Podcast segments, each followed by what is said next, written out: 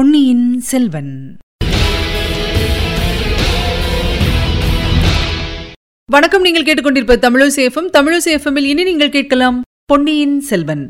வழங்குபவர் உங்கள் அன்பின் முனைவர் ரத்னமாலா புரூஸ். பொன்னியின் செல்வன். பாகம் ஐந்து தியாக சிகரம். அத்தியாயம் அறுபத்தாறு மதுராந்தகன் மறைவு. குதிரையும் தாடுமாக திடீரென்று உருண்டு விழுந்ததும் சிறிதும் மனம் கலங்காத கந்தன்மாறன் எழுந்திருக்கும் போதே கையில் வேலை எடுத்துக்கொண்டு எழுந்தான். அவனுடைய நோக்கம் ஏற்கனவே மறுகரையை அணுகிக் கொண்டிருந்த குதிரையின் பேரில் சென்றுவிட்டது. அக்குதிரை மேல் ஏறிக் கொண்டிருந்தவன் சந்தேகமின்றி வந்தியத்தேவன்தான் என்று அவன் நிச்சயித்துக் கொண்டான். வந்தியத்தேவன் பேரில் கந்தன்மாறன் கொண்டிருந்த பழைய சிநேகம் இப்போது கடும் பகையாக மாறியிருந்தது. பலவிதத்திலும் வந்தியத்தேவன் சிநேக துரோகம் செய்துவிட்டதாக அவன் எண்ணினான். தனக்கும் தன் குடும்பத்துக்கும் நேர்ந்த அபகீர்த்திக்கெல்லாம் காரணம் வந்தியத்தேவன்தான் தன் வீட்டில் வந்து தங்கியிருந்தபோது தெரிந்து கொண்ட ரகசியத்தை பலரிடத்திலும் சொல்லியிருக்கிறான். ராஜகுடும்பத்தாரிடமும் கூறியிருக்கிறான். எதற்காக? சோழகுலத்தினிடம் கொண்ட பக்தி விசுவாசம் காரணமாகவா? இல்லவே இல்லை. இந்த ரகசியத்தை சொல்லி அவர்களுடைய நம்பிக்கையை சம்பாதித்துக் கொண்டு பிறகு அவர்களுக்கும் துரோகம் செய்வதற்காகத்தான். பாண்டிய நாட்டு ஆபத்துதவிகளுக்கு அவன் உதவி செய்திருக்கிறான் என்பதில் சந்தேகமில்லை. இந்த இரட்டை துரோகத்தை நந்தினியின் தூண்டுதலினால் அவன் செய்தானா? வேறு தன் சொந்த லாபம் கருதியே செய்தானா என்பது தெரியவில்லை. நந்தினியின் மாய வலையில் தானும் சில காலம் சிக்கியிருந்தது. உண்மையேதான். ஆனாலும் இம்மாதிரி பயங்கர துரோகச் செயல்களை கனவிலேனும் தான் செய்ய எண்ணியிருக்க முடியுமா? இவற்றையெல்லாம் விட தனது அருமை சகோதரி மணிமேகலையின் மனத்தை கெடுத்துவிட்டதன் பொருட்டு கந்தன்மாறனுக்கு வந்தியத்தேவன் மீது அளவில்லாத கோபம் பொங்கிக் கொண்டிருந்தது. மணிமேகலையை சாம்ராஜ்ய சிங்காசனத்தில் மணிமகுடம் தரித்து சக்கரவர்த்தினியாக வீற்றிருக்க செய்ய வேண்டுமென்று கந்தன்மாறன் ஆசை கொண்டிருக்க அந்த கள்ளங்கபடமற்ற பெண்ணை கரிகாலரை நான் தான் கொன்றேன் என்று பலரறிய பிதற்றும்படி செய்த கொடிய வஞ்சகன் அல்லவா அவன்? அவ்வளவு பெரிய பாதகங்களை செய்தவன் உயிர் தப்பி ஓடும்படி விட்டு விடுவதா? அதைத்தான் பார்த்து கொண்டிருப்பதா? ஒரு நாளும் இல்லை. வந்தியத்தேவனை உயிரோடு பிடித்துக் கொண்டு போக முடியுமானால் நல்லதுதான். முடியாத வரையில் அவனை கொன்று தொலைத்துவிட்டோம் என்ற ஆறுதலுடனாவது இங்கிருந்து திரும்பி போக வேண்டும். இந்த தீர்மானத்துடனேதான் கந்தன்மாறன் அந்த மனித வேட்டைக்கு புறப்பட்டான். இப்போது அவனுடைய குதிரை எதிர்பாராத விதமாக தடுக்கி விழுந்துவிட்டது அது இனி பிழைப்பதே துர்லபம். வைத்தியர் மகன் பினாகபாணியின் குதிரைக்கும் அதே கதிதான். வந்தியத்தேவனோ நதியின் அக்கறையை நெருங்கிவிட்டான் பின்னால் வந்த வீரர்கள் அங்கு வந்து சேர சிறிது நேரம் பிடிக்கும். அவர்கள் வந்துவிட்டாலும் வெள்ளத்தை கடந்து அக்கறை சென்ற வந்தியத்தேவனை பிடிப்பது இயலாத காரியம். ஆகையால் அவனை கொன்று விடுவது ஒன்றே செய்யத்தக்கது. இவ்வளவு எண்ணங்களும் கந்தன்மாறனுடைய உள்ளத்தில் சில கண நேரத்தில் தோன்றி மறைந்தன. எனவே தரையிலிருந்து எழுந்து நின்றதும் கால்களை நன்றாக ஊன்றிக் கொண்டு கையிலிருந்த வேலை உயர்த்தி குறிபார்த்து பலங்கொண்ட மட்டும் வீசி எறிந்தான். வேல் விர் என்ற சத்தத்துடன் சென்று கண்மூடி திறக்கும் நேரத்தில் மதுராந்தகன் பேரில் பாய்ந்தது. வீல் என்று சத்தமிட்டுவிட்டு மதுராந்தகன் தண்ணீரில் விழுந்தான். குதிரை மட்டும் தட்டுத் தடுமாறி கரைமேல் ஏற முயன்றது. மிக சொற்ப நேரத்துக்குள் நடந்துவிட்ட மேற்கூறிய நிகழ்ச்சிகளை எல்லாம் மரக்கிளையிலிருந்து பார்த்து கொண்டிருந்த கருத்திருமன் உள்ளம் பதறி உடலும் நடுங்கினான். இப்படியெல்லாம் நடக்கக்கூடும் என்று அவன் எதிர்பார்க்கவே இல்லை. வேகமாக வந்து திடீரென்று தடுக்கி விழுந்த குதிரைகளுக்கு அடியில் அகப்பட்டுக் கொண்டவர்கள் உயிரோடு தப்பி எழுந்தாலும் கை கால் ஒடிந்தவர்களாக எழுந்திருப்பார்கள் என்று அவன் எண்ணியிருந்தான். அவன் சற்றும் எதிர்பாராதபடி எல்லாம் நடந்துவிட்டது. கீழே விழுந்தவர்களில் ஒருவன் எழுந்து நின்று வேல் எரிய அதுவும் மதுராந்தகன் பேரில் குறிதவறாமல் சென்று பாய்ந்து அவனை வெள்ளத்தில் வீழ்த்துவிட்டது இதனால் ஏற்பட்ட முதல் அதிர்ச்சியை சமாளித்துக் கொண்டு பயங்கரமான கூக்குரலுடன் கீழே பாய்ந்தான். ஆத்திர வெறியினால் ஏற்பட்ட ராட்சத பலத்துடன் கந்தன்மாறனை தாக்கி கீழே தள்ளிவிட்டு அப்பால் சென்றபோது அப்போதுதான் தட்டுத் தடுமாறி எழுந்து கொண்டிருந்த வைத்தியர் மகன் அவனை தடுக்கப் பார்த்தான். பினாகபாணிக்கு இதற்குள் பிசாசு பயம் நீங்கி மரத்தின் மேலிருந்தவன் கருத்திருமன் என்பது தெரிந்து போயிருந்தது. கருத்திருமன் தன் உள்ளத்தில் பொங்கிய கோபத்தை எல்லாம் செலுத்தி கையிலிருந்த சிறிய கத்தியால் பினாகபாணியை குத்தி கீழே தள்ளிவிட்டு பாலத்தை நோக்கி ஓடினான். மூங்கில் மர பாலத்தின் மீது ஒரு மனிதன் ஓடுவதை கந்தன்மாறனுக்கும் பினாகபாணிக்கும் பின்னால் குதிரைகள் மீது வந்த வீரர்கள் பார்த்தார்கள். தாங்கள் வருவதற்கு முன் நிகழ்ந்தவற்றை ஒருவாறு அவர்கள் ஊகித்து தெரிந்து கொண்டு குதிரைகளை அங்கே நிறுத்தினார்கள். கந்தன்மாறன் பிடியுங்கள் பிடியுங்கள் பாலத்தின் மேல் ஓடுகிறவனை பிடியுங்கள் என்று கூவினான். நாலு பேரும் குதிரை மேலிருந்து தட தடவென்று குதித்து பாலத்தின் மீது முன்னால் சென்ற கருத்திருமனை தொடர்ந்து ஓடினார்கள்.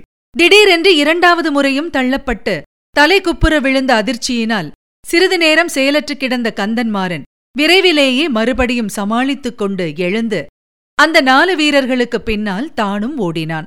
கத்தியினால் குத்தப்பட்டு படுகாயமுற்றிருந்த வைத்தியர் மகனும் ஆவேசம் கொண்டு எழுந்து அவர்களை பின்தொடர்ந்து பாலத்தின் மீது சென்றான். ஆனால் ஐந்தாறு அடி எடுத்து வைப்பதற்குள் அவனுடைய ஜீவசக்தி குன்றிவிட்டது. கண்கள் இருண்டு வந்தன தலை சுற்றியது. காலை ஊன்றி நிற்கப் பார்த்தும் முடியாமல் தள்ளாடி நதி வெள்ளத்தில் விழுந்தான். அவன் அவ்வாறு விழுந்ததை முன்னால் சென்றவர்கள் யாரும் கவனிக்கவில்லை. பாவம் எத்தனை எத்தனையோ மனோராஜ்யங்கள் செய்து கொண்டிருந்த வைத்தியர் மகன் பினாகபாணி தன்னுடைய துராசைகளில் எதுவும் நிறைவேறப் பெறாதவனாக உயிர் நீத்தான். அவன் கட்டிய ஆகாச கோட்டைகள் எல்லாம் வடவாற்று வெள்ளத்தில் மூழ்கி மறைந்தன. அவனுடைய உடலுக்கும் அந்த நதியில் ஓடிய பெரும் பிரவாகமே சமாதி குழியாயிற்று. கந்தன்மாறனை தாக்கித் தள்ளிவிட்டு வைத்தியர் மகனை கத்தியால் குத்திவிட்டு மூங்கில் பாலத்தின் மீது விரைந்து ஓடிய கருத்திருமன் அந்த பாலத்தில் முக்கால் பங்கு தூரம் கடந்ததும் ஒரு கணம் நின்று திரும்பிப் பார்த்தான். அப்போதுதான் குதிரைகள் மீது வந்த ஆட்கள் கீழே குதித்து பாலத்தின் முனையை அடைந்திருப்பதை கவனித்தான். உடனே அவன் ஒரு விந்தையான காரியம் செய்தான்.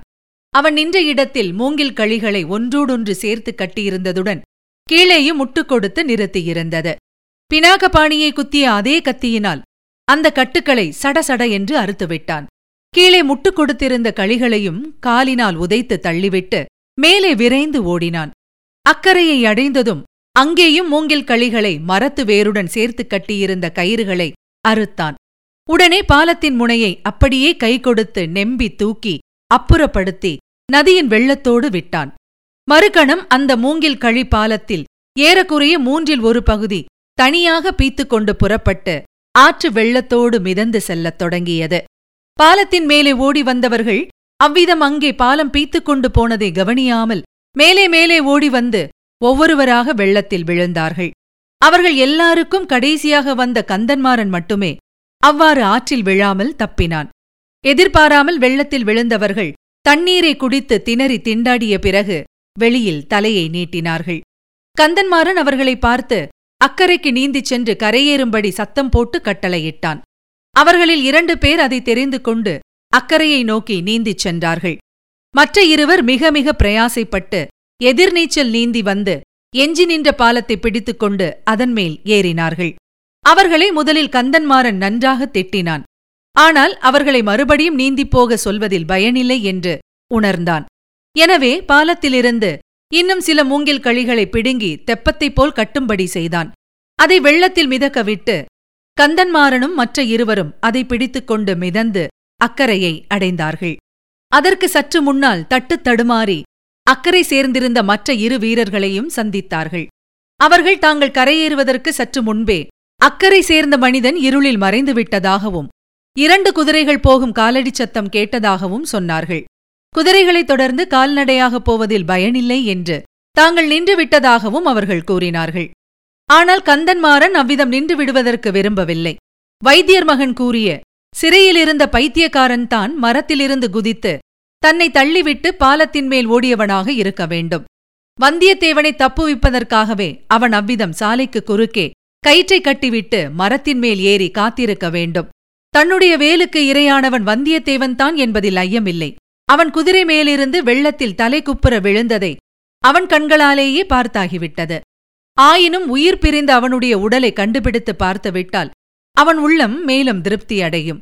ஒருவேளை தஞ்சாவூருக்கே வந்தியத்தேவன் உடலை எடுத்துக்கொண்டு போனாலும் போகலாம். சோழகுலத்துக்கு மாபெரும் துரோகம் செய்த ஒருவனை கொன்று கொண்டு வந்த பெருமையை அடையலாமல்லவா அதன் மூலம் சம்புவரையர் குலத்துக்கு நேர்ந்த அபகீர்த்தியையும் ஓரளவு போக்கிக் கொள்ளலாம். வந்தியத்தேவன் தப்பி ஓடிப்போக முயன்றது ஒன்றே அவன் குற்றத்தை நிரூபிக்க போதுமான காரணமாகும். ஆதித்த கரிகாலரை கொன்றவன் வந்தியத்தேவன் என்பது நிச்சயமாகிவிட்டால் அந்த பயங்கரமான பழியை சம்புவரையர் குலம் சுமக்க வேண்டியிராதல்லவா? இவ்வாறு யோசனை செய்து கொண்டு கந்தன்மாறன் வடவாற்றங்கரையோடு கீழ்நோக்கிச் சென்றான். வீரர் நால்வரும் அவனை பின்பற்றிச் சென்றார்கள். வந்தியத்தேவனுடைய உடல் எங்கேயாவது கரையில் ஒதுங்கி கிடக்கிறதா என்று பார்த்து கொண்டே சென்றார்கள். இருளடர்ந்த இரவு நேரத்தில் இந்த காரியம் அவ்வளவு சுலபமாக இல்லைதான். ஆயினும் கந்தன்மாறன் நம்பிக்கையை கைவிடாமல் மேலே மேலே போனான். இவ்வாறு வெகு தூரம் போன பிறகு பெரியதோர் அருவி மலையிலிருந்து விழுவது போன்ற ஓசை கேட்கலாயிற்று. அந்த ஓசை எழுந்த இடத்தை நெருங்கிச் சென்று பார்த்தபோது அங்கே நதியின் குறுக்கே ஒரு கலங்கள் கட்டியிருந்தது தெரிய வந்தது. அவ்விடத்தில் தண்ணீர் தேங்கி நின்று அடுத்தாற்போல் பள்ளத்தில் அதிவேகமாக விழுந்து சுற்றிச் சுழன்று அலைமோதிக் கொண்டு சென்றது. வந்தியத்தேவனுடைய உடல் அதுவரையில் வந்திருக்குமானால் அந்த பெரும் பள்ளத்தில் விழுந்து அமிழ்ந்து போயிருக்கும்.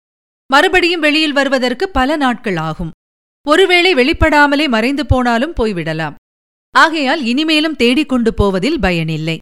இவ்வாறு கந்தன்மாறன் எண்ணிக்கொண்டிருக்கும் போதே நதிக்கலங்களை தாண்டிக் கொண்டு வெண்ணிற நுரைமயமாக பொழிந்து கொண்டிருந்த நீரோட்டத்தோடு ஏதோ ஒரு கரிய பொருள் விழுவது தெரிந்தது. ஆஹா அதுதான் வந்தியத்தேவனுடைய உடலாக இருக்க வேண்டும்.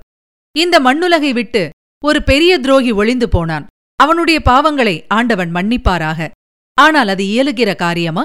அவனுடைய பாவங்களை ஆண்டவனால் கூட மன்னிக்க முடியுமா? முடியாது முடியாது. அவற்றின் பலன்களை அவன் மறுபிறவியில் அனுபவித்தே ஆக வேண்டும் அல்லவா எப்படியாவது போகட்டும். இவ்வுலகத்தில் வந்தியத்தேவனுடைய வாழ்க்கை முடிந்துவிட்டது. இனி அவனைப் பற்றி நாம் கவலைப்பட வேண்டியதில்லை. தஞ்சைக்கு திரும்பிப் போய் மற்ற காரியங்களை கவனிக்கலாம். இவ்வாறு கந்தன்மாறன் முடிவு செய்து கொண்டு வந்த வழியே திரும்பினான். ஆஹா! தஞ்சையிலேதான் அவனுக்கு எவ்வளவு பெரிய ஏமாற்றம் காத்திருந்தது? தான் வேலெறிந்து கொன்று நதி வெள்ளத்தில் விழச் செய்தவன். வந்தியத்தேவன் அல்ல. இளவரசன் மதுராந்தகன் என்று அறியும்போது கந்தன்மாறன் எப்படி திடுக்கிடுவான்? அவன் காலின் கீழ் பூமி பிளந்து விட்டதாகவே தோன்றினாலும் சிறிதும் வியப்படைவதற்கில்லை அல்லவா? இதுவரை நீங்கள் கேட்டது பொன்னியின் செல்வன். வழங்கியவர் உங்கள் அன்பின் முனைவர் ரத்னமாலா புரூஸ். மீண்டும் அடுத்த அத்தியாயத்தில் சந்திக்கலாம். இணைந்திருங்கள் மகிழ்ந்திருங்கள்.